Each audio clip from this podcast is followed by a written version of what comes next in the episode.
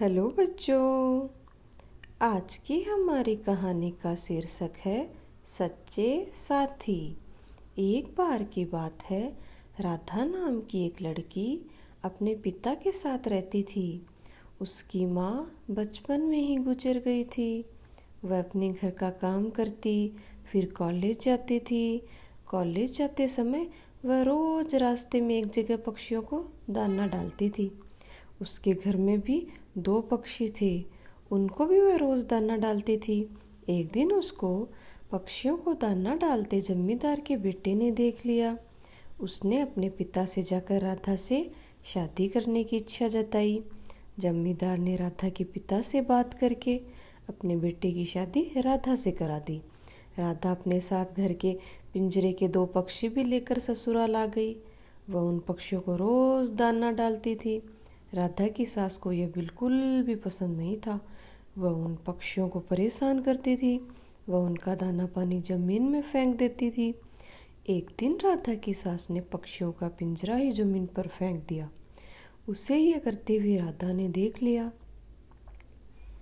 राधा ने मना किया तो उसकी सास ने राधा को डांट दिया। इन सब बातों से राधा परेशान रहने लगी।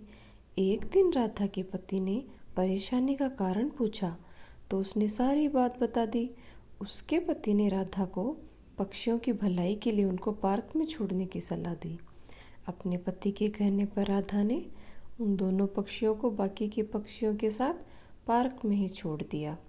वह उनको कभी कभी दाना देने पार्क में जाती थी। अब सभी पार्क के पक्षी राधा के अच्छे मित्र बन गए थे। पक्षी अब राधा के घर पे भी आने लगे।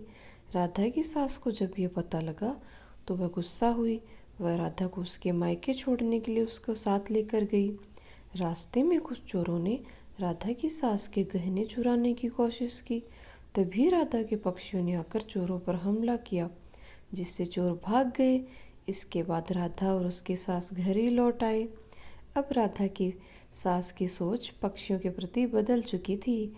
उसने राधा से कहा कि अब हम दोनों चिड़ियाओं को दाना देने चला करेंगे और पहले के दो पक्षियों को घर वापस लेकर आएँगे।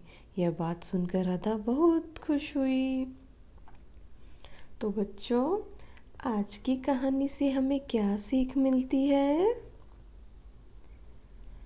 आज की कहानी से हमें सीख मिलती है कि हमें जानवरों से अच्छा व्यवहार करना चाहिए। आज की कहानी यहीं पर ख़त्म होती है। अगर आपको ये कहानी अच्छी लगे तो इसे अपने दोस्तों के साथ शेयर ज़रूर कीजिएगा।